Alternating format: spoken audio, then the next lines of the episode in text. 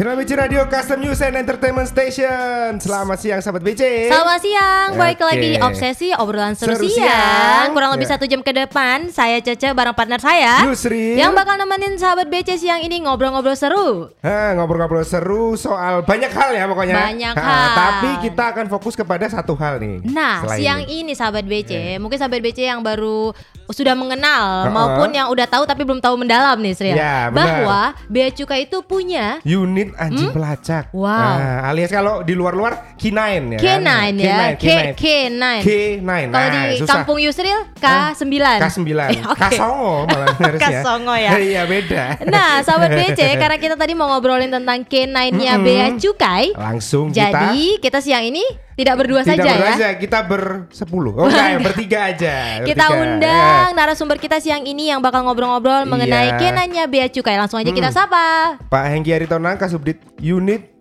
Anjing Pelacak atau K9 Direktorat Interdiksi Narkotika. Mhm. Selamat siang, Selamat siang. Pak Hengki. Selamat siang semua sahabat PC. Iya, Asik. Mas Yusril. Iya. Kalau ini kalau di kata pelatih ini suaranya tap tap tap. Asik ya.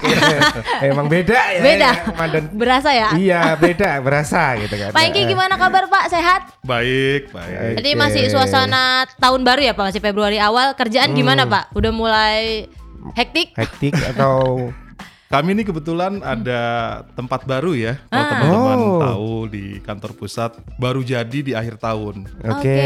Dan bulan-bulan ini kami baru pindah-pindahan lah. Oh. Oh. Berarti ini di spill ya Pak di Iya. kanal BC Radio loh yang Pertama tahu kali ya, pertama, pertama tahun ya. ya. Eh. Jadi ada tempat baru nih Pak di oh, khususnya untuk yang bakal kita bahas nanti ya Pak. Iya. K9-nya Iya. sendiri. Oke. Oke. Jadi gak sabar nih kita Iya, ya. kita bahas juga nanti tempatnya ya, kita spill juga ya tempatnya. Hmm, benar Uh-uh. banget. Tadi kita udah ngobrolin bahwa uh, kesama buat sahabat BC, Uh-uh. kita bakal bahas gimana sih K9-nya Bea Cukai sama nggak sih sama K9 Kenan yang lain, ya kami gitu kan di ya. TNI Polri kan apa be- beda apa sama sih sebenarnya gitu kan. Sebelum kita ngomongin pembedanya apa, Hmm. kita mau tahu dulu nih Pak Hengki, sejak kapan sih Kenannya Bea Cukai itu didirikan gitu? Gimana sejarah perkembangannya sehingga Bea Cukai itu punya K9. Kenan? Nah. Oke. Tapi mungkin uh, sebelum cerita sejarah saya Mhm. mau sedikit cerita nih ya. Boleh, Boleh, Pak, boleh, boleh Pak, boleh. Mungkin di sahabat BC eh, pertanyaannya sebenarnya apa sih kenapa sih harus butuh H9 gitu Mhm. ya? Nah, Mungkin itu, ada yang yang terlintas mungkin di benaknya.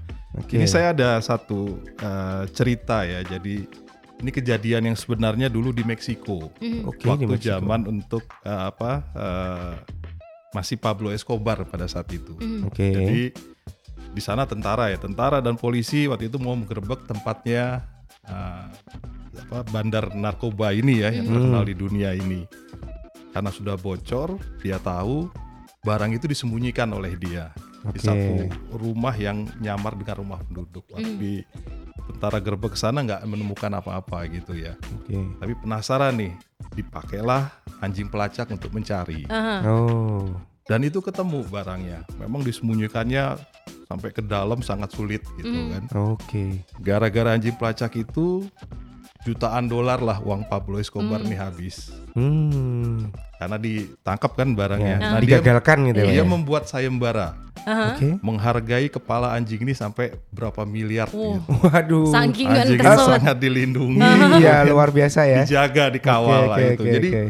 eh, dari cerita itu memang eh, anjing pelacak ini masih sangat diperlukan untuk hal-hal yang sangat eh, spesifik ya. Kalau teman-teman tanya, kan ada X-ray Pak Hengki, Ya. kan ada ion scan misalnya. Ya. Tapi ada keunikan, kekhususan yang dimiliki oleh anjing pelacak yang tidak bisa dimiliki oleh alat-alat yang sekarang berkembang. Oh seperti iya, itu. iya.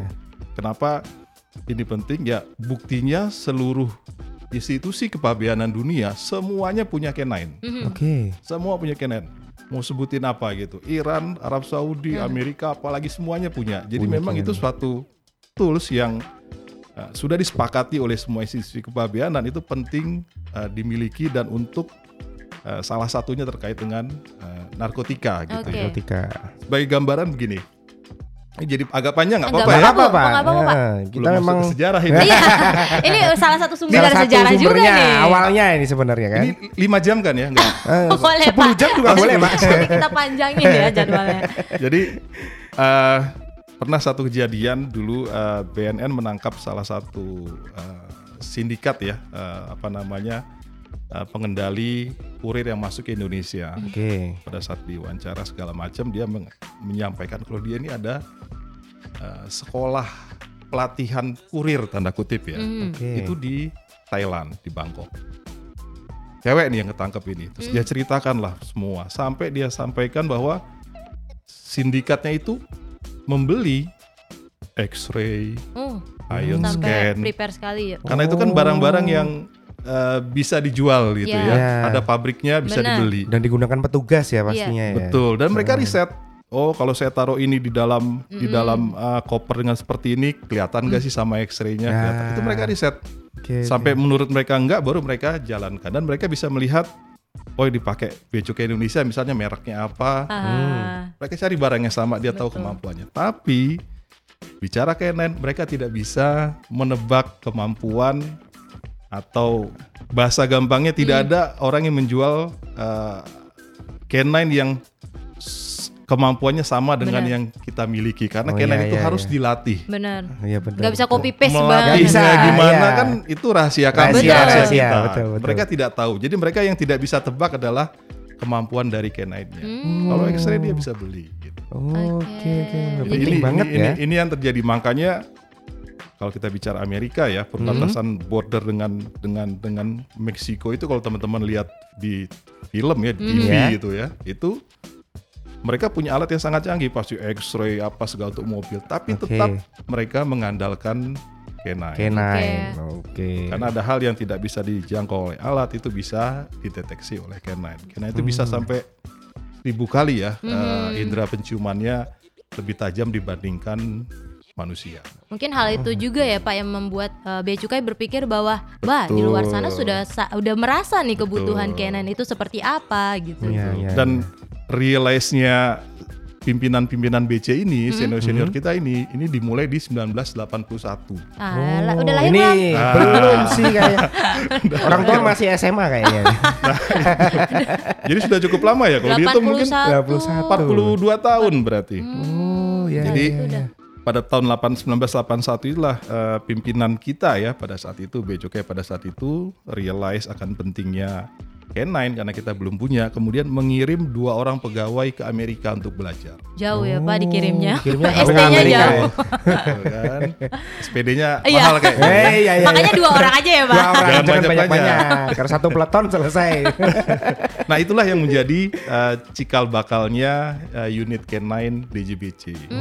Makanya kalau eh, sahabat BC pernah ketemu handler atau melihat lambang dari unit K9 DJBC, di situ ada eh, apa namanya tahun di situ 1981. Oh, bahkan tahunnya dibikin di tahunnya lambang. dibikin. Nah, Oke. sebagai pengingat bahwa uh, Bea Cukai mulai memiliki anjing pelacak itu tahun 1981. 81. Oh, Berarti saat belajar ke sana Pak, balik ke Bea Cukai kita langsung eksekusi, langsung Yes. punya. Jadi uh, setelah mereka kembali dengan uh, dapat oleh-oleh gitu ya, dua ekor Yeah. anjing uh, yang diberikan oleh US Custom pada saat itu, itulah yang dipakai untuk mulai melacak uh, apa uh, dulu masih ke bandara ya awalnya karena hanya Oh. dua. Itulah Oke. cikal bakal uh, awalnya dipakai uh, unit K9 dulu di Soekarno Hatta. Oh, berarti Oh. sekaligus eh, pelatihan langsung ada punya Langsung kenanya di sana. gitu. Ada bonusnya. Ada bonusnya. Ada bonus. Oh, enak juga ya Sril. Enak juga ya. Kenanya ya. Oke. Nah, kalau kita langsung nih Pak ke aplikasinya ke Bea Cukai gitu, yang lebih mendalam lagi tugas dan fungsi dari K9 yang kita milikin ini, itu apa Pak? Eh, tugas fungsinya ada beberapa ya. Yang Hmm. pasti eh, teman-teman bisa lihat yang utama kami lakukan itu terkait dengan pendeteksian barang-barang yang memang eh, berbahaya, ya. Berbahaya. Hmm, Saya sampaikan di sini berbahaya, pasti asumsi kita ke narkotika. Betul. Nggak salah, Mhm. sahabat BC nggak salah. Memang narkotika yang sekarang jadi fokus utama K9. Iya. Nah, tapi jangan salah, K9 ini sebenarnya bisa mencium apa saja. Oke. Saya nggak tahu apakah bisa mencium Oh. orang yang bohong apa nggak. Nah. Bisa kita tuh ya. Nah, ini beda Wah, lagi. itu saya boleh pinjem nggak Pak? Buat suaminya ya. Ah, Itu jadi ketahuan tujuannya. Iya, iya, itu beda di tusi saya tuh. Iya, iya. jadi bisa Itu mencium bisa apa aja. Jadi Iya. eh, yang kita miliki pada saat ini di bea cukai di DJBC ini ada dua dua dua barang ya selain Hmm. narkotika Mm-mm. itu uang. Jadi Oh. currency. Dia Oke. bisa mencium uh, currency. Oke. Oh. Tapi di luar sana itu aplikasinya bahkan lebih dari itu banyak. Ada yang sampai mencium misalnya uh, tembakau. Oh, bisa juga. Uh, apa namanya? Dulu saya pernah tahu ada yang bisa mencium CD bajakan. Oke, zaman dulu ya CD bulat-bulat. CD. gitu. Iya. Dulu masalah haki sampai Masalah mencium ya. CD bajakan. Anything. Bahkan yang terakhir itu ada uh, riset dan itu sudah berjalan dilakukan oleh Bea Cukai Australia. Mhm. Hmm. Itu mereka melatih anjingnya itu mencium COVID. Mencium COVID. Yes. Oke. Luar Jadi biasa. uh, yang saya mau sampaikan tugas pertama adalah pendeteksian Mhm. dan itu bisa apa saja. Walaupun sekarang Oke, kalau oke, untuk oke. bea cukai yang paling utama adalah narkotika. Narkotika. Narkotika. Dan kita punya uh, currency gitu ya. Oke. Kedua, uh, tugas unit anjing pelacak ini untuk melakukan uh, perbantuan pelacakan dari aparat penegak hukum lain. Nah ini Aparat. sangat sering terjadi misalnya uh, teman-teman di, di kepolisian contohnya mereka Ya. dapat TSK kemudian uh, mereka mau menggeledah rumahnya seperti itu itu sering Hmm. mereka kontak bea cukai tolong dong anjing bea cukai kita geledah supaya siapa tahu ada tambahan BB Oh. seperti itu Berarti kita kolaborasi juga Pak dengan instansi kolaborasi, Kolaborasi juga ya. sangat Uh, uh. kolaborasi Oh, Dan berarti itu- an- kinainnya tuh ST ke Polri. handlernya dong. Handler- oh, handlernya juga. Iya, ya bener ya, bener. Dua-duanya. Ya, Nah, yang, bener. yang oke, ketiga, oke. nah ini mungkin eh, ranahnya di teman-teman juga ya. Mhm. Eh, salah satu untuk sosialisasi dan edukasi ke masyarakat. Betul. Nah, betul. Kemarin betul, betul, baru betul. yang TK ya. Ya, anak Ya, saya. anak TK Oh, kebetulan. anak Pas. Iya, iya. Nah. Ya, kunjungan Iya. ke museum sekaligus ngelihat eh, tugas dan fungsinya kinain gitu ya. Betul. Yes. Dan Eh. masyarakat baru ngeh itu Pak beberapa orang tua Betul. ngelapor ke saya ternyata bea cukai keren banget ya punya K9 gitu. Dan anjingnya apa kinanya juga lucu-lucu ya ini Iya, ya. anak kecil. Ah, itu mulai yang Kalau buat diingat. anak kecil yang lucu-lucu. Iya, Oh. benar. Jadi sampelnya yang lucu dulu. Iya. Kalau buat penyelundup yang garang-garang. Yang garang. Oke. Nah, benar, jadi benar, tiga itulah fungsi dari uh, unit uh, K9 DJBC. Kita pakai Oke. sendiri itu pendeteksian kita. Kita kerjasama perbantuan dengan uh, aparat penegak hukum lain dan ya sosialisasi. Sosialisasinya tidak hanya mensosialisasikan K9 tapi kan pasti ujung-ujungnya bicara ini bahaya ya Iya. narkotika kan ke sana larinya. Ya, benar. Edukasi ya. Edukasi.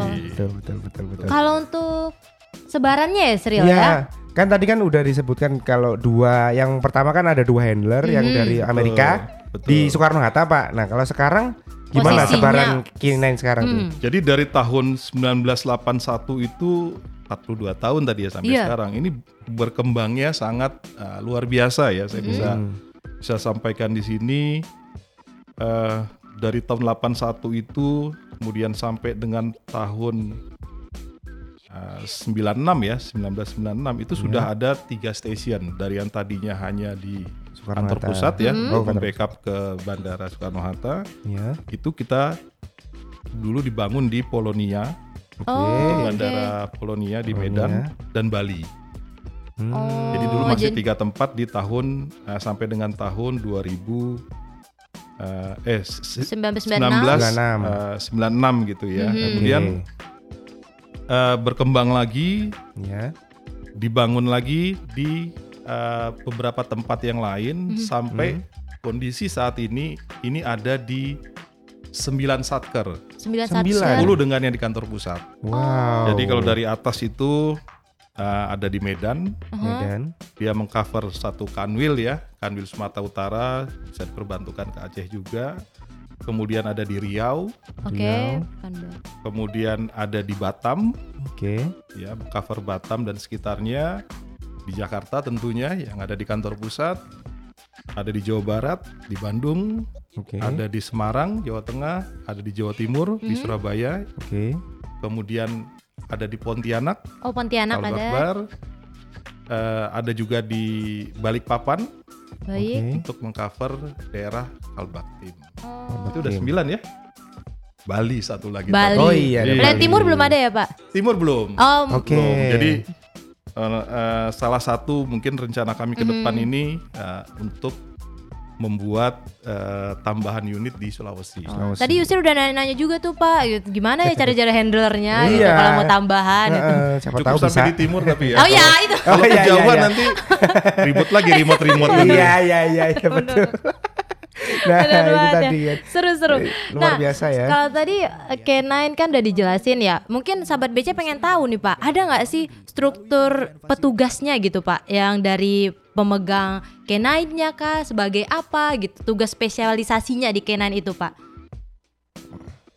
Eh, mungkin ke ke ke ke atas sedikit ya saya, Mm, saya boleh. tarik. Jadi kalau eh, tadi tahun 1981 ya Oke. sudah Ya. ada K9 Bea Cukai milik K9 dan berkembang terus. Tapi eh, unit eh, subdit khusus yang yang yang menggawangi K9 yang Iya. namanya K9 itu baru berdirinya eh, sejak Din berdiri kemarin. Oke. Oh, iya. 2022. Oh, bareng sama Kombisa kayaknya itu ya. Yes.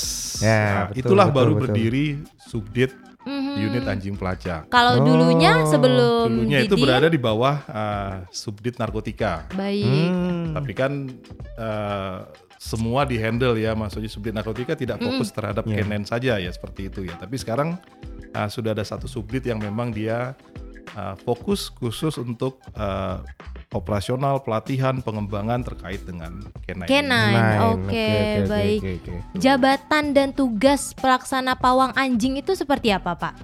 Ya, jadi eh nyambung Mbak Caca Mm-mm. tadi sampaikan. Jadi di di kami itu ada yang namanya instruktur.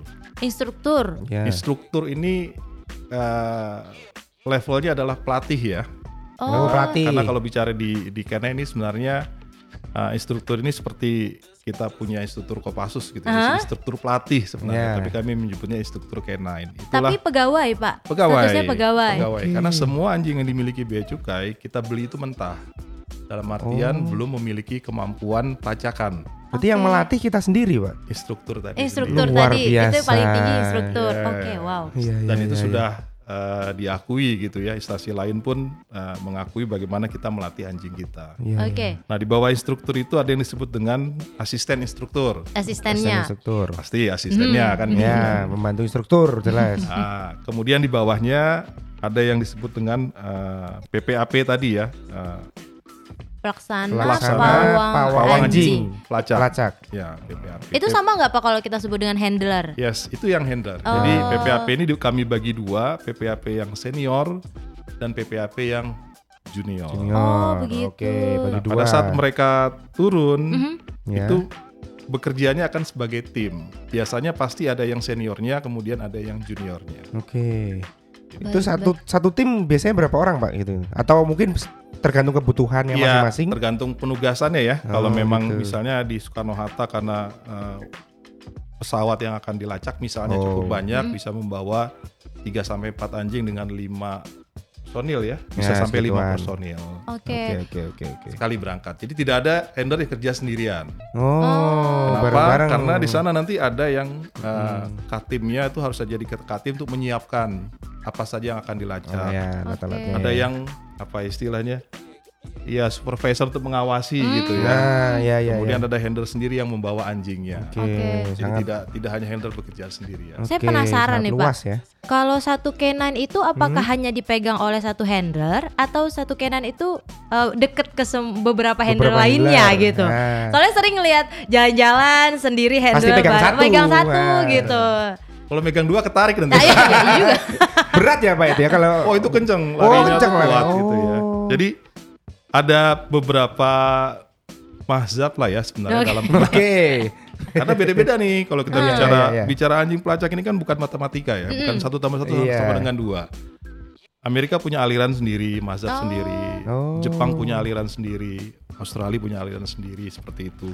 Cara Hmm. melatih, cara memakainya berbeda-beda. Nah, yang ada dua mazhab utama terkait dengan penggunaan anjing pelacak ini sebenarnya ada yang eh, negara yang menerapkan satu anjing dipegang oleh satu handler. Satu Hmm. anjing. Jadi mereka mau menciptakan bonding ya, namanya bonding. Hmm. Bahkan kalau di Belanda itu bea cukai Belanda itu nggak ada kandang di kantor bea cukai Belanda. Jangan Terus tinggal bersama. Tinggal di mana tuh? Dibawa pulang. Jadi Dibawa pulang. handler itu dikasih mobil yang ada kandangnya, anjing Oke. itu dibawa pulang ke rumah. Oh. Kayak bagian dari hidup ya. supaya ya supaya bondingnya luar biasa, Luar biasa. antara handler dan anjing. Nah, Oke oke. oke. ada juga mazhabnya yang eh, anjing ini bisa dipegang oleh siapa pun. Mhm. Itu. Tentunya dua mazhab ini punya keuntungan, Dan kelebihan kekurangan. gitu Iya. ya. Iya, Tapi iya, iya. eh, khusus bea cukai kita menilai, oh kalau kalau one to one satu ke satu, kalau handlernya cuti, Nah. anjingnya cuti juga dong. ngajuin cuti Kalau juga. handlernya sakit terus anjingnya siapa Iya. yang megang? Iya iya betul betul. Sehingga eh, yang kita terapkan sekarang yang kita pilih adalah anjing itu bisa dipegang oleh siapa pun seperti Oke. itu. Jadi eh, besok dengan handler A, besok dengan handler B dia tidak ada masalah. Dari awal kita sudah latih dia untuk eh, apa istilahnya? Bisa mix ke siapa Bisa aja. ke siapa aja. Bonding. gaul lah nih. Oh. Nah, bergaul dengan siapa Bisa aja. nongkrong ke Ah. handler lainnya. Ya, easy going kan. Isi going. Itu Oke, oke, kurang oke. lebih. Tadi kan ngobrol soal anjing pelacak ya. Heeh.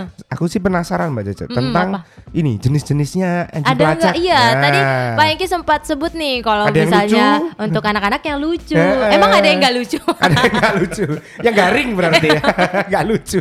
Yang nggak lucu handlernya kali ya. Iya iya iya. Atau iya. instrukturnya ada di sini nih. Nggak lucu Oh, kayaknya oke. dia. Eh, kita punya macam-macam ya eh, jenis anjing karena di dunia juga jenis anjing itu macam-macam. Mhm. Sebenarnya kalau ditanya eh, ya hampir semua anjing itu bisa mencium ya. Itu Mhm. naluri eh apa namanya memang naluri mereka Mhm. kodratnya seperti itu bisa mencium. Oke. Hanya memang ada beberapa anjing yang lebih apa ya istilahnya eh, ya mungkin lebih lebih tajam penciumannya atau dia lebih Instingnya lebih tough Hmm. untuk dijadikan anjing pekerja. Ini kan anjing pekerja nih kalau Iya. kita melihatnya ya. Benar-benar. Bukan Iya. anjing Yang di rumah. pudel yang peliharaan di rumah Yang yang lucu-lucu.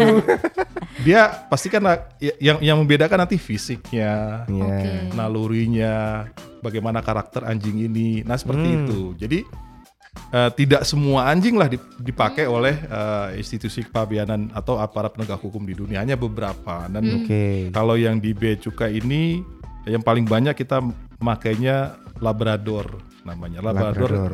Retriever. Oke. Itu satu jenis. Oke. Kemudian kita ada uh, Golden Retriever yang bulunya banyak itu ya. Siapa Mhm. kemarin namanya itu? Brandy. Brandy, Pak. Brandy. Ah, iya. Nah, Brandy. itu banyak fansnya Pak. Anak-anak Yes. kemarin fansnya banyak Brandy. Banyak yang Brandy. manggil ya. Itu uh, Golden uh, Retriever. Ah, oke. Kemudian ada uh, Labrador yang mix ya. Mungkin Oke. induknya uh, dia nanti kawinnya dengan uh, jenis yang lain itu bisa Hmm. juga, tapi dia masih masih hitungan uh, Labrador mix. Ada juga uh, Jack Russell itu yang lebih kecil anjingnya, Oh. Spaniel anjingnya lebih kecil juga. Kalau uh, dulu kita pernah pakai German Shepherd ya atau uh, yang teman-teman lihat yang biasa dipakai polisi itu loh. Yang Oh, herder yang apa-apa kayak gitu ya. herder. Kayak ya? herder.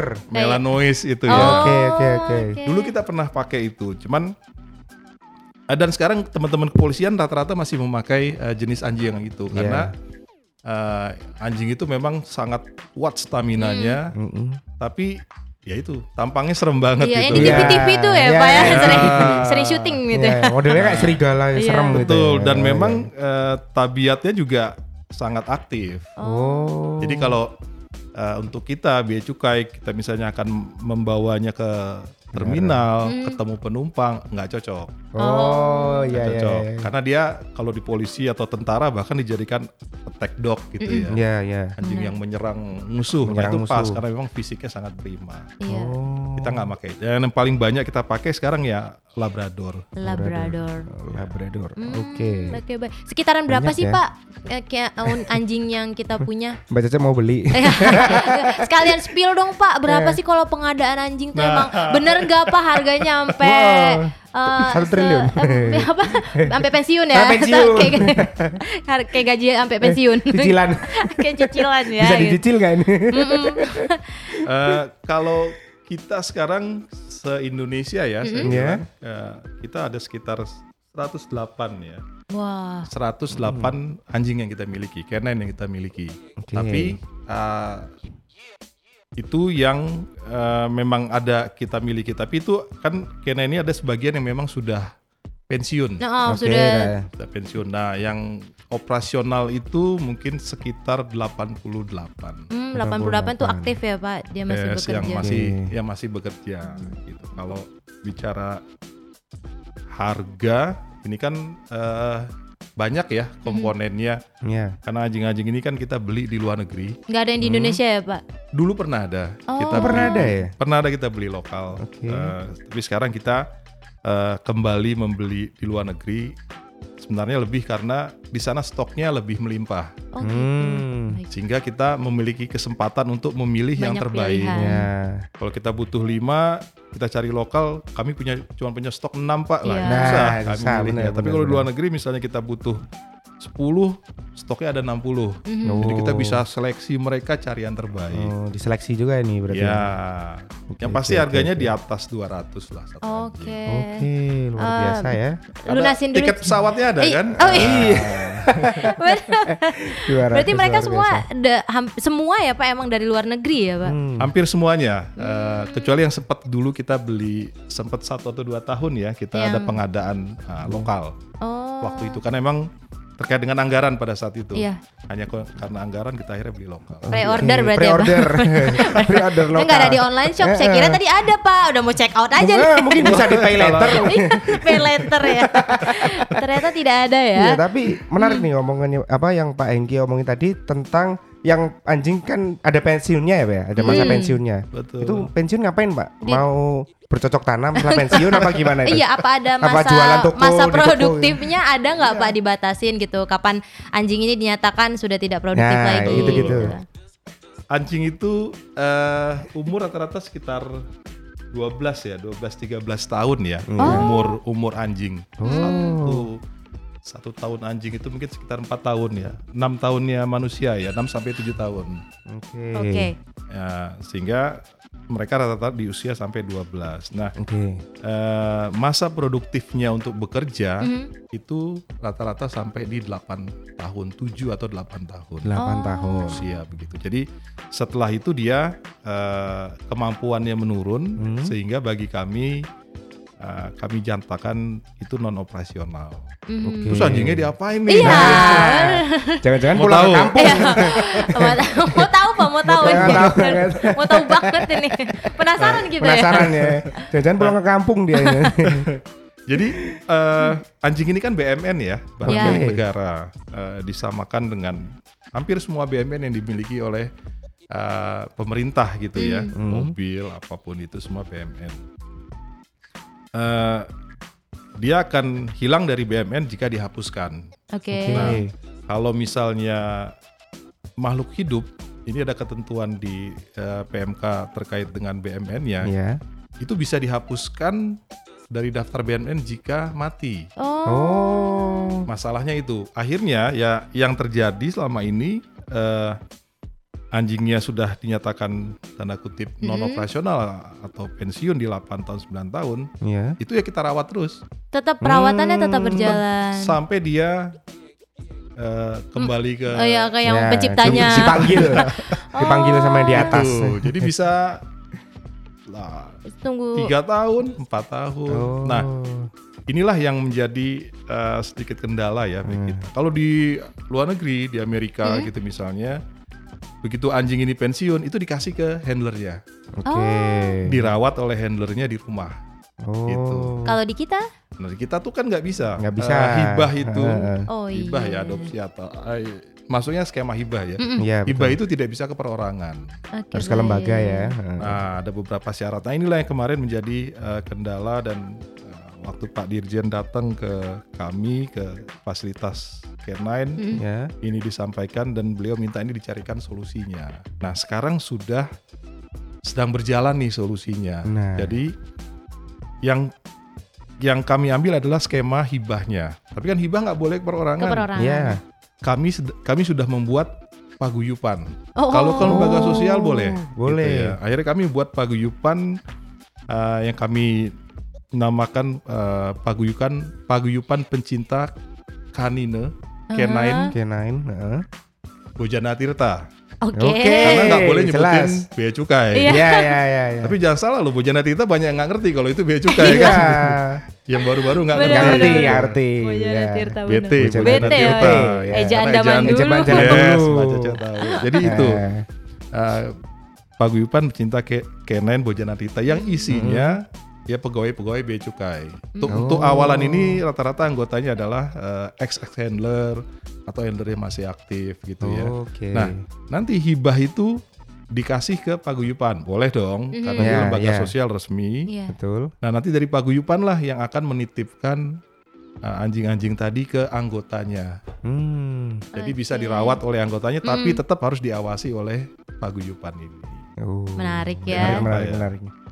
Dog retirement programnya lah kami sudah susun. Dan ini sekarang sedang sedang berjalan uh, tahap pertama untuk proses hibahnya. Hibahnya. Oke. Oke, luar biasa Bahkan ya. anjing juga BMN, Heeh, tapi nggak ada BMN. stiker BMN ya pak Nggak, di nggak badannya ya, nggak ada dikasih stiker, tercatat Kalau udah aja. kalau udah hibah kan sudah lepas. Iya, udah. Iya iya iya iya benar. Nggak benar, lucu ya lagi ngendus-ngendus tiba-tiba ada stiker Ada be- stikernya. kodenya ya. Oke sobat BC seru banget nih kita ngomongin Iya, iya. K9-nya Bea Bea Cukai. Cukai. Kita bakal ngobrol lebih dalam lagi. Jangan ke mana-mana, stay tune di Kanal BC Radio.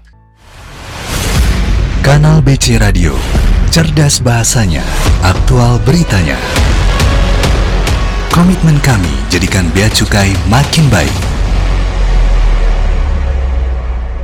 Balik lagi di Obsesi, obrolan seru siang masih bareng saya Cece, Yusril, dan Pak Hengki. Yore, iya benar banget sahabat BC. Nah, gini tadi kan udah cerita tentang sejarahnya ya, Iya. tugas dan fungsi kinain itu seperti apa, Hmm. terus anjing-anjingnya kayak apa, yang lucu, yang gemesin ya kan. Kok lihat anjing-anjingnya kelihat ke saya sih, Sril? Oh, enggak maksudnya lihat keluar. Oh iya, Di baik. luar kan ada kaca itu. Oke, Pak Hengki, kita mau ngobrol lagi nih masih Iya. tentang kenannya Bea Cukai. Kalau misalnya ada sahabat BC khususnya eh, di yang Bea Cukai juga nih ya Pak, di luar sana selain Hmm. di kantor pusat pengen gabung Pak jadi handler, Hmm. itu bisa nggak Pak? Oh bisa dong. Bisa. harus. nah Bisa, caranya gimana Pak? pastinya. Ja- cara yang cara yang lurus maksudnya, cara pengajuannya seperti apa? Gitu. Jadi eh, terkait dengan eh, pengadaan ya, kalau Hmm. eh, yang yang kami lakukan ini kan ada dua nih sebenarnya, pembelian anjingnya, Hmm? pengadaan anjingnya, kemudian penyiapan handlernya. Oke. Eh, setiap tahun itu eh, jumlahnya tidak sama. Kita lihat kebutuhan. Tapi yang pasti, misalnya kita ada pengadaan untuk eh, 10 ekor canine, Mhm. Hmm. itu kita pasti ada me- me- me- mencari 10 orang handler. Handlernya juga Oke. 10 Betul. Tadi kan memang eh, one to many anjing bisa dipakai Mm-mm. siapa saja, tapi Ya. jumlahnya harus matching. Mhm. Oke, betul. Nah, eh, ini hampir eh, setiap tahun ya sebenarnya eh, ada penerimaan eh, handler ini Oh, Setiap Eh, tahun ya. hampir setiap tahun dan eh, itu nanti akan ada pengumuman resmi dari sekretariat dari Bu, Oh, dari Buses ya kalau dari sekarang Buses. ya nanti ada ada pengumuman eh, dengan syarat-syarat yang eh, disebutkan di sana. Tapi memang biasanya kami sangat eh, merekomendit untuk yang usia usia bekerjanya itu belum terlalu lama gitu. Oh. berarti kita nggak bisa ya, Fresh graduate. Kita nggak bisa. ada yang ada yang disebut dengan uh, golden age gitu Oke. ya. Oh iya. Uh, umur-umur emas gitu. Jadi Iya, iya. karena memang uh, nanti pelatihannya dan juga dalam pekerjaannya ini syarat dengan uh, fisik. Hmm. Nah, Fisik nanti akan lari, Iya. merawat anjing, ngangkat apa segala macam dan itu fisik. Jadi kalau sudah uh, di usia yang cukup ini ya itu Mhm. iya iya. biasanya sudah tidak tidak seprima yang memang eh, teman-teman yang baru bergabung lah lima Nah. di bawah tujuh tahun ya mungkin Iya. maksimal ya. Betul. Nah itu Hmm. yang yang eh, eh, yang kami harapkan nantinya akan ada eh, seleksi. I- Ini ini eh, ini ya penawaran terbuka ya. Oke, Iya, siapa jadi saja siapa ya? saja bisa. Ah. Siapa saja boleh daftar. Tapi dengan syarat-syarat yang tadi ya. tadi. Iya, Iya. dan eh, apa PUG ya silakan aja Hmm, mau. wanita Oh iya, bisa. kami ju- juga punya handler eh, wanita gitu ya Hmm. daftar kemudian nanti akan kita lakukan proses seleksinya Hmm, Oke. jadi ada tes kesehatan eh, psikotes wawancara ada beberapa lagi nanti di situ fisik yang pasti ya. Nanti dari sana baru kita pilih siapa yang memang eh, bisa untuk ikut dan setelah terpilih itu ada pendidikan teknis dasarnya selama tiga bulan. Oh, Wow. jadi ada pelatihannya lagi ya Pak ada. Pelatihannya Pelatihan tiga bulan. Tiga bulan. Hmm. Wow, luar biasa ya. Kita Tiga mau bulan. daftar tadi yang di kesehatan asam urat udah Ah, enggak? udah nggak bisa, kolesterol nggak nggak. bisa. Kolesterol udah. ya udah Pak, kami di sini aja. Kalau kalau aku tadi fisik mbak kayaknya. Nggak Kalau aku bisanya cuma roll depan, roll belakang. Lari ya nggak susah. Nah, kaitan dengan ini, ini mungkin sekaligus saya apa tadi? istilah Spill ya. Iya, Iya. boleh. Boleh banget. Spill. Jadi eh, tahun kemarin di 2022 itu kita ada eh, penerimaan tuh 20 handler. Oke. 20. Dan itu sudah jalan. Nah, kami bagi dua angkatan kemarin. Ya. Sekarang 20 orang tersebut sudah eh, menjadi handler posisi di kantor pusat. Hmm. Nah, untuk tahun ini dalam eh, planning kami, kami akan eh, menambah 10 handler lagi.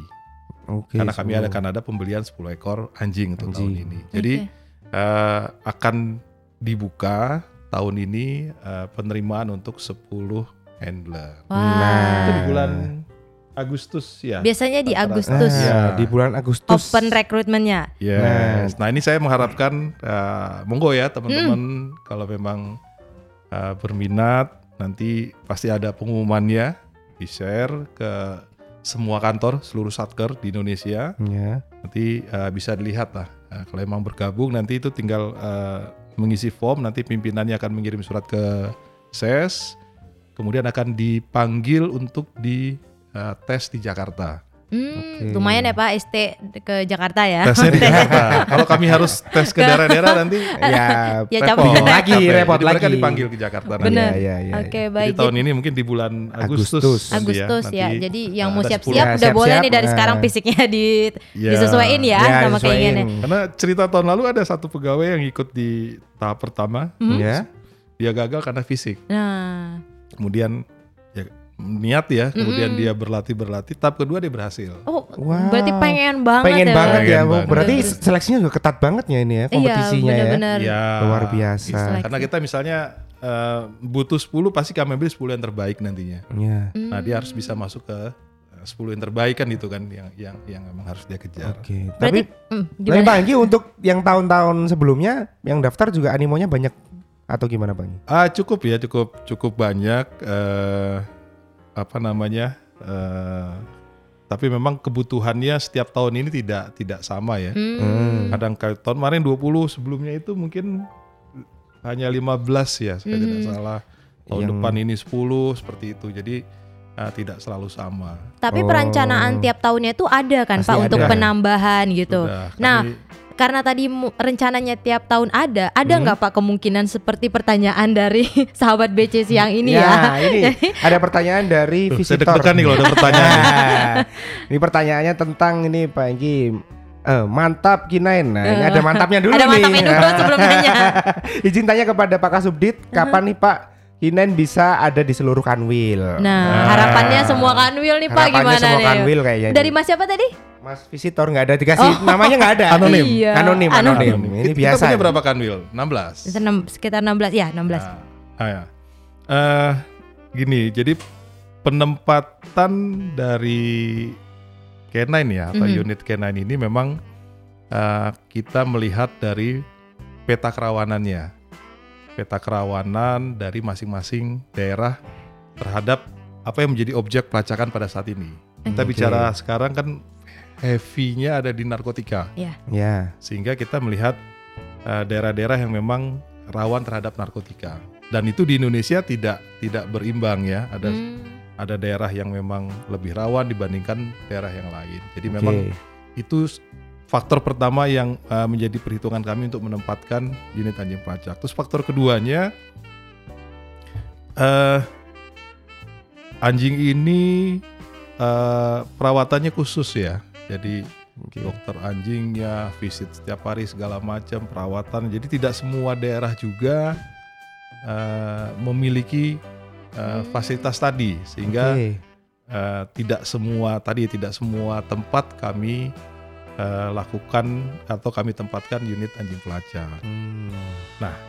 antisipasinya apa nih Pak gitu misalnya untuk daerah-daerah kanwil yang nggak ada tidak ada uh, unit anjing pelacak ya itu nanti kami bisa terjunkan dari kantor pusat Oh. Oh. itu jadi misalnya di mana nih kita perlu di sekarang Sulawesi belum ada ya Iya. misalnya Ya, ya.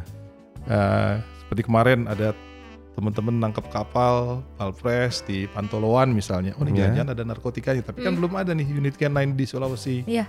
nah itu uh, bersurat kuning komunikasi ke kami ke pusat ke din akhirnya kami kirimkan ke sana Posisinya Dari diperbantukan. kantor- diperbantukan Diperbantukan berarti. dari kantor pusat Hmm. Oke. Dan uh, kami juga menghitung efektivitas ya uh, Ya. efisiensi yang pasti contohnya yang rencana kami membuat unit K9 di Sulawesi kami pilih salah satu tidak Ya. di dua kanwil tersebut Hmm. salah satu yang bisa mengcover semuanya semuanya. jadi kita Oke. pilih nanti di Makassar rencananya Oh, Oke. rencananya ada di Makassar. kalau di Manado agak deg-degan mungkin anjingnya jadi di Makassar Iya. lebih aman kan Lebih aman. Oh, iya iya. Oh iya benar juga ya. Mungkin sahabat BC kalau yang tahu pasti ketawa-ketawa. Oke oke oke oke. Nah ini Baik. ada pertanyaan lagi Mbak Caca. Wah, Tapi sebenarnya kita udah jelasin ya, udah jelasin sama Ah. Pak Hengki terkait efektivitas K9. Jadi anjingnya itu berapa tahun bisa dipakai gitu. Oh Tapi iya udah yang tadi, tadi jawab ya. ya. Mm, Oke, Eh, baik. Oke, terima kasih yang udah bertanya sahabat BC, luar biasa ya. Oke. Kalau tadi Pak Yengki bilang pelatihannya tiga bulan ya Pak. Iya. Itu posisinya di Jakarta. Hmm? Jadi yang Jakarta. yang sudah lulus tadi seleksi dipanggil ke Jakarta, Yes. dilakukan pelatihan selama tiga bulan. Jadi eh unit K9 yang ada di kantor pusat Mhm. ini Hmm. ada ada dua fungsi sebenarnya. Fungsi pelatihan, Ya. kemudian fungsi operasional. Hmm. Nah, untuk fungsi pelatihan itu hanya ada di kantor pusat. Oh. Jadi Oh. tidak ada pembentukan atau pelatihan handler atau pembentukan anjing yang di luar kantor, kantor pusat. pusat. Oke. Kenapa? Karena tadi empat instruktur ini hanya ada di Ada. kantor pusat. Kantor pusat. Empat Pak. Sekarang ini kita Sekarang ada punya empat. Ada instruktur empat. empat. Oke. Kenapa harus di kantor pusat lagi? Terpusat jadi satu karena ya harus sama nih gitu loh. Nanti Iya, iya. misalnya tiap daerah bisa ngelatih nanti yang sana jagonya ini yang sini Iya. jagonya ini kan repot nanti. Jadi dilatih dengan pola yang sama, standar yang sama eh, sampai dia memang ready untuk diterjunkan. Nah, yang Oke. sekarang berjalan pada saat nanti eh, sahabat BC misalnya teman-teman ada yang daftar kemudian diseleksi lulus Mhm. itu langsung diklat ya selama tiga bulan di sini ya, Hmm. tinggalnya di Pusdiklat Oke, berarti di ditaruh Di- di, Pusdiklat dulu Pusdiklat, selama tiga oke. bulan. saat ini ya tapi Hmm. nanti ke depannya eh, di fasilitas kita yang baru kami sudah siapkan kamar Nah, Ada asramanya gitu ya, ada Pak? asramanya nanti Nah. mungkin akan tinggal di sana rencananya Ah, jadi Jadi sahabat BC Kina ini punya fasilitas baru ya ternyata ya. Kesepil lagi ya. Ya kesepil lagi fasilitas barunya ya. itu tiga bulan nanti akan dilatihkan dengan anjing yang juga eh, baru gitu ya Oke. Setelah mereka dinyatakan lulus nanti mereka akan ditempatkan di kantor pusat selama satu tahun kurang lebih. Oh. Oke. Awalnya satu tahun di kantor pusat. Kantor pusat. Setelah Jadi- itu, Pak, Ya Makassar tadi. baru uh, Disebar. kita sebar, Sebar. ke daerah. yang membutuhkan. Oke oke Betul. oke. Tapi daerahnya kan cuma sembilan. Ya, Oh iya, itu. tadi udah disebut ya sembilannya ya. tadi. Sembilan. Dan kayaknya kota besar semua tuh ya. Iya. Nah, Oke, baik. jangan dihubungkan dengan yang kemarin-kemarin ya. Masih hangat, Oke, masih hangat ya. Masih hangat ya gorengan, masih hangat. Oke, sahabat BC. Nah, tadi kan sudah di-spill tentang ini ya, apa seleksinya. Nah, Hmm. ini pawang anjing ini kalau lagi di pelatihan itu dilatih apa aja sih, Pak? Fisik apa berenang gitu juga? Eh, kalau secara ini ya, itu Secara- kan teman-teman instruktur ya yang fokus Ya. secara fisik. Tapi yang pasti eh, kalau saya menilai ini adalah pelatihan yang eh, luar biasa ya menurut saya. Bayangkan di hari pertama dimulai pelatihan Ya. nggak ngerti apa pun tentang anjing. Mhm. Iya. Bahkan ada beberapa yang baru pertama kali megang, Megang anjing. pada saat itu. Mungkin ada yang lain uh, di rumahnya melihara anjing mungkin. Oh, gitu ya. kan. Tapi banyak ya kejadian yang baru megang anjing di situ. Itu hari pertama. Mhm. Gemeter sih. Uh, dalam tiga bulan Iya. mereka sudah bisa menggunakan anjing untuk terjun langsung di pelacakan. Wah, luar Jadi biasa ya. dibentuknya itu dari dari Nol, nol, bener. Hmm. langsung kerja. Beda nih misalnya apa nih teman-teman dilatih Berarti apa? Contohnya kalau Ah. pendidikan eh pelatihan yang kita punya. Eh, mungkin Samapta lah ya. ya. Menghitung kali ya, Menghitung. perpajakan Ya, karena basicnya. Ya. Contohnya begitulah gitu kan. Hmm, dah. Nah, tapi kan kita eh, tanpa itu pun sebenarnya sudah sudah Mm-mm, sudah sudah bisa, bisa. kan Bisa, untuk ya, kita betul, bekerja. betul. Misalnya ada sekarang eh, penguatan bisa apalah eh, Mm. macam-macam yang sekarang Ya. ada program. Tapi tanpa itu pun sebenarnya sudah, bisa Sudah. itu diperkaya. Mm-mm. Iya, Tapi iya. kalau ini Benar-benar. makanya disebut dengan pembentukan. Jadi dari Oh, nol dari nol ya benar. menjadi bisa. Dan dan harus bisa karena setelah selesai pendidikan dia bekerja, ya dia langsung terjun dengan anjingnya. Ya, langsung Betul, melaksanakan betul. tugas. Ibaratnya gitu orang kan. dikasih mobil dari yang nggak bisa bawa mobil sampai dia harus bisa, setelah itu kan dilepas. Oh iya betul betul. Kalau untuk kegiatan rutin nih Pak yang dilakukan Kenan Bea Cukai, itu seperti apa Pak? Eh, teman-teman di sini ya dan hampir sebenarnya sama di seluruh eh, unit K9 yang ada di Satker itu pagi-pagi harus banget eh, harus sudah bangun tuh. Mbak. Hmm, Kenapa? Karena dia harus grooming. Grooming Oh. itu grooming. apa ya istilahnya ya memandikan, membersihkan Oh. ya, anjingnya pagi-pagi menyiapkan anjingnya pagi-pagi. Nggak morning person aja, dog person eh Dog person ada. Eh. Kinain, kinain. Nah. Dog person. morning person, Morning morning, person, dog. morning kinain. Kayak gini nih Pak, kalau siang agak korslet ya. Dan itu jam 6 pagi. Jam 6. Iya, ya, jam 6. 6. Baik. That's Oke. why eh, standar kita kita biasanya di satu fasilitas K9 itu tidak hanya kandang tapi ada tempat tinggal untuk Oh. handlernya. Jadi Ini memang asrama handler- ya. handlernya kita kita harapkan bisa tidak jauh-jauh dari anjingnya. Kenapa ya Iya pagi-pagi? tadi di jam Oh, 6 udah grooming. sebelum Iya, dia nanti iya. operasi dia persiapan Mhm. seperti itu ya kemudian eh, kegiatannya yang pasti ya kalau memang dia tidak melakukan operasi pelacakan dia Iya. melakukan pelatihan Hmm. Pelatihan. yes ada eh, beberapa pelatihan kami menyebutnya dengan profisiensi eh, training Hmm. profisiensi training ini eh, pelatihan rutin untuk menjaga kecakapan anjing Hmm. kan waktu yang tiga bulan itu itu uh, ada pelatihan yang untuk handlernya sendiri ada pelatihan untuk anjing yang baru kita beli tadi ya kan kita belinya kosong tadi Ya. kita latih juga hampir sekitar tiga bulan dia punya kemampuan Oke. sama seperti manusia nih kalau nggak dilatih bisa Menurun. turun Iya, kemampuannya Iya, iya, iya. gitu kan bisa lupa mungkin ya Betul, betul. ya kemarin diajarin gimana ya kata dia gitu kan bisa lupa. nah itulah uh, gunanya uh, yang kami sebut dengan profisiensi training tadi Hmm. jadi itu ada programnya eh, anjingnya untuk di, dipertahankan kecakapannya. Terus setelah itu juga kadang-kadang kami punya program juga yang eh, peningkatan kemampuannya, misalnya eh, di- pelatihan-pelatihan khusus terhadap anjing tersebut. Contohnya, misalnya anjingnya kita kenalkan dengan bau yang baru. Oh. Oke. Tadinya hanya bisa narkotika, tadi Hmm. tambah Oh, dengan currency. Currency. Oke, oke. Atau anjingnya kita latih khusus ada yang eh, apa ini ini kebetulan di bulan depan ya kita ada pelatihan yang kami sebut dengan border dog.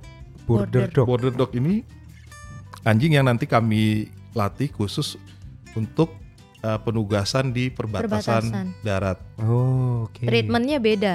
Beda, dia di sana harus bisa mengendus mobil misalnya. Oh. Di Antikong contohnya perbatasan Iya, darat iya. mobil, truk, sehingga handlernya contohnya harus punya pengetahuan eh, di mobil ini di mana sih kira-kira yang akan disembunyikan narkotika contohnya. Oh iya iya. Ya, iya. Itu tidak didapatkan di awal ya ataupun kalau dapat nggak terlalu banyak itu kita eh, lakukan spesial. Atau mungkin anjing yang memang harus bisa nanti berjalan di hutan. Wah. Hmm. Seperti itu trekking dia mencari di Oke. tanah seperti itu. Skill up Oh, ya. Survival, survival. Iya, benar, benar, benar. Kemudian beda juga misalnya anjing yang kita latih untuk eh, marine dog di kapal. Mm. Oke.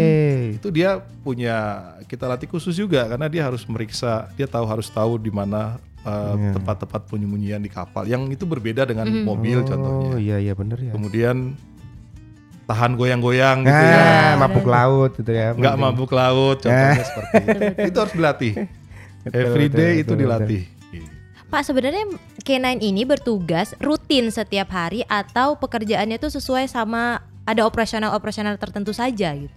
nah ini Kayak di bandara gitu kan. yes Di jadi nah, atau gimana? Eh, ada beberapa tipe dari eh, penugasan canine ya. Mhm. Ya. Secara umum saya bisa sampaikan ada yang eh, rutin, misalnya eh, seperti patroli gitu ya, Mm-mm. Ya. rutin kita lakukan.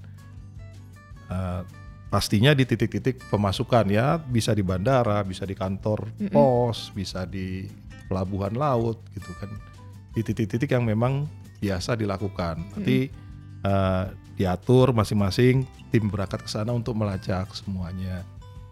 Ada juga yang disebut dengan targeting. Hmm. Oke. Kalau ini misalnya eh, di unit intelijen sudah dapat data, sudah dapat informasi, kemudian eh, pada saat di penggerbekannya penindakannya mengajak unit K9 Oh, Oke. untuk oke. mempercepat atau memudahkan proses eh, pelacakannya menemukan barangnya contohnya. Iya, iya. Kita bicarain dulu satu ton ya 1,6 ton yang, Yang di, di kapal. Batam. Di Batam, ya. itu kan satu proses yang panjang itu Oh. Mulai dari intelijen, kemudian penindakan kapalnya dapat, Iya. dicari-cari belum ketemu, anjing K9 diminta Diturunkan. datang, dapat barangnya. Jadi itu bisa dia eh, rutin atau sifat operasi bisa juga targeting. Hmm, Oke. Seperti itu ya. Kalau ada nggak Pak kerjasama dengan negara lain ini yang dilakukan oleh K9 Bea Cukai? Ah banyak ya karena kalau kita teman-teman mungkin eh, sahabat BC kalau kita keluar negeri ketemu orang bea cukai mereka Hmm? kita Hmm. merasa customs brotherhood Oh. gitu ya. Yo, Eh, sama-sama nih kita orang bea cukai nih. satu darah gitu. Oh, enggak. Tapi kalau handler Canon itu Iya. lebih spesifik lagi. Oh. Oh. Canon Brotherhood-nya tuh lebih Oh, kuat. beda lagi ya. Karena lebih khusus kan Oke, dia. oke, oke. Jadi eh, kami punya eh, apa namanya eh, institusi kepabeanan ya yang khusus Canon-nya tuh ada ada forumnya Hmm. Global K9 ya. namanya. Itu Oh. dimotori oleh WCO Mm. seperti Hmm. itu. Kemudian eh, kerjasama yang pasti kami eh, sering lakukan misalnya dengan Australia. Oh. oke. Sekarang namanya Australia Border Force. Dulu Hmm. kan eh, Australian Customs. Sekarang sudah Oke. berubah jadi Australian Border, Border Force. Force. Mereka punya unit anjing pelacak yang cukup mumpuni gitu ya. Mhm. Dan eh, kita banyak kerjasama dengan mereka. Beberapa kali pun mereka memberikan hibah anjingnya ke, Oh, ke kita. Oh, Kemudian gitu. memberikan pelatihan. Ke mereka kita. ngisi ke kita gitu. Kita Atau datang- oh, kita- kita, yang kita yang ke sana malah. kita yang ngisi ke Ini saya sana. sama instruktur baru dari sana kemarin Wah. soalnya. Wah, luar Nggak biasa. ngubungi saya udah habis oleh-olehnya. Oh, Yang udah ada habis. Baru tadi mau ke ruangan ya minta oleh-oleh. Kita datang sana, Oke. kemudian mereka memberikan training ke kita. Oke. Itu sudah rutin. Kemudian kita juga ada beberapa kerjasama, misalnya eh, sekarang kita sedang jalankan dengan Bea Cukai Belanda, Hmm. kemudian dulu Amerika yang tadi ya, Hmm. kemudian Jepang, semuanya dalam kerangka ya tadi K9 Brotherhood. Brotherhoodnya Dengan tadi. Brotherhood. Keren Oke, banget luar ya. biasa ya. Kenanya Bea Cukai Heeh. loh. Dikit lagi kita bikin Humas Brotherhood. Eh, Gak mau kalah. Humasnya bea cukai dong. Gak mau kalah ya. Gak mau kalah. Aduh, bener-bener. Kalau prestasi ya. Nah, tadi kan udah dari awal sejarahnya Hmm. jelas luar biasa ya. Mm-mm. Nah, sekarang saya mau tanya Pak Anggi terkait prestasinya nih Ya, dari jadi kalau K9.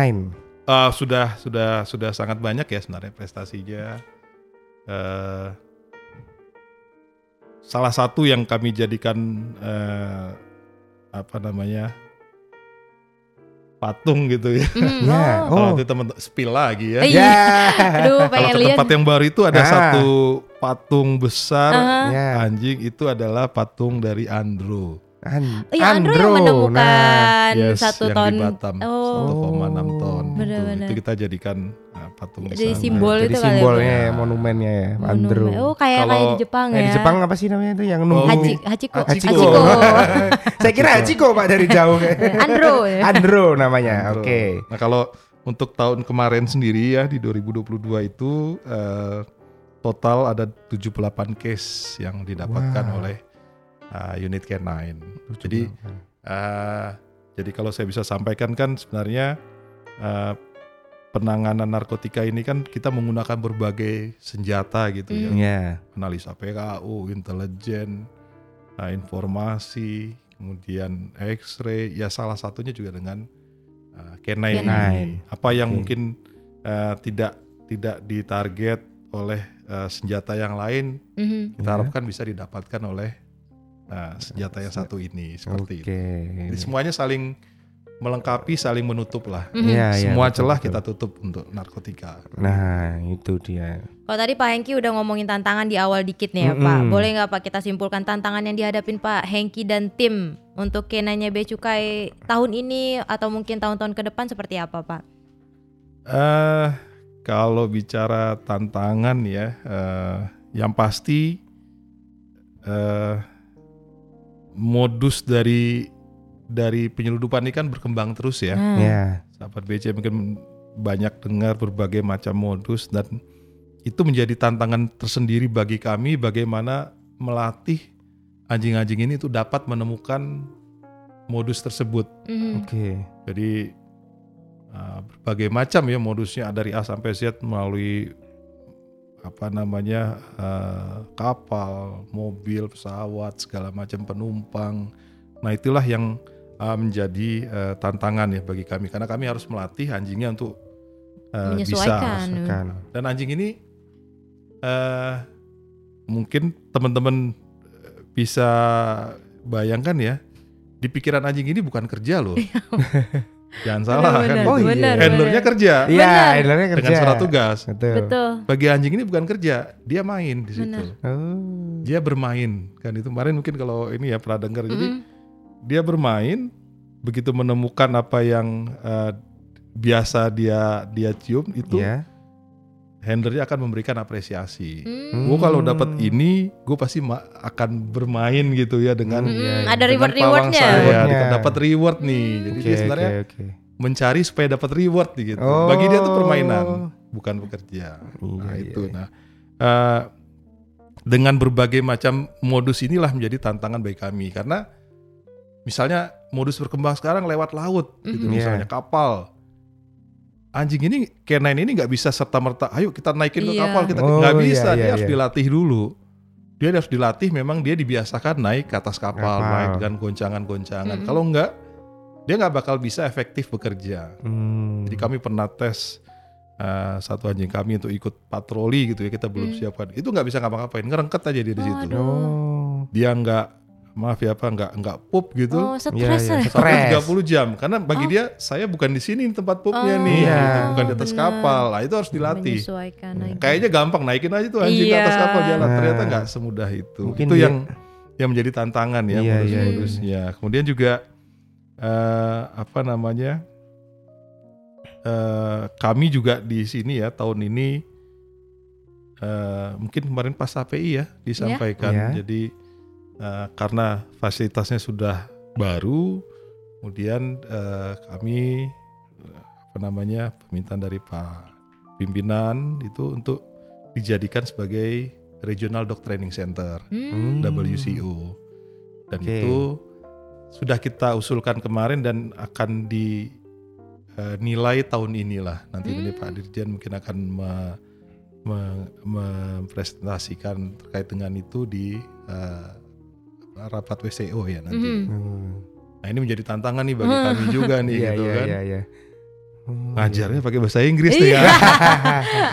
Bakal leveling up Iya, ya. Leveling up ini Nah, pasti. ini ini ini yang menjadi eh, tantangan dan ah, itu menjadi kalau saya melihatnya ya eh, pembuktian kita bahwa kita juga mampu. Betul. Tidak Iya, hanya betul, betul, betul. Eh, secara nasional tapi kita juga mampu di level internasional. Benar. Nah, benar banget. Keren banget ya Pak Luar Hengki sama ya. tim ya. Pak Oh, Hengki dan tim luar biasa ini ya. ternyata Kenan Becuka itu sekeren itu. Nah, gitu. sekarang itu saya kira cuman kayak Brandy kemarin lucu-lucu. Iya, yang dia.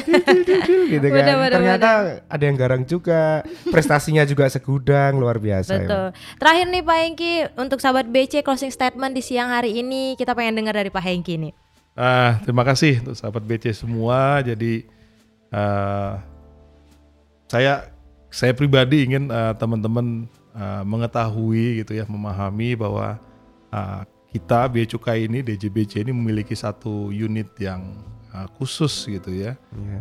eh, yang teman-teman boleh banggakan gitu kan, Eh, dan ke depan unit ini akan akan berkembang terus. Nah, saya eh, monggo kalau teman-teman nanti berminat untuk join, Iya. kami sangat welcome. Nanti akan ada kesempatannya eh, sama-sama kita eh, memajukan eh, unit K9 DJBC ini.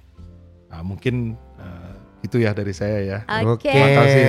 luar Baik, biasa. Terima kasih. kita juga mau makasih nih buat Pak Iya, Eki ya udah Pak Eki. mampir di kanal BC Radio Hmm, ngobrol bareng kita sama sahabat BC ya. Iya, sahabat BC juga terima kasih yang udah bertanya tadi ya. Hmm. Ya, Stay tune terus di kanal BC Radio. Kalau pagi ada program Ya, dengerin juga ya ada inspirasi pagi, pagi, ya. siang obrol obrolan seru siang kayak kita siang Iya, ini ya. siang ini obsesi. Oke. Oke, sahabat BC kami yang bertugas siang ini pamit undur diri saya Cece Saya Yusril. dan Thank you. Oke. Oke, luar Pamit biasa. undur diri dari ruang dengar sahabat BC. Selamat melanjutkan aktivitas. Bye bye.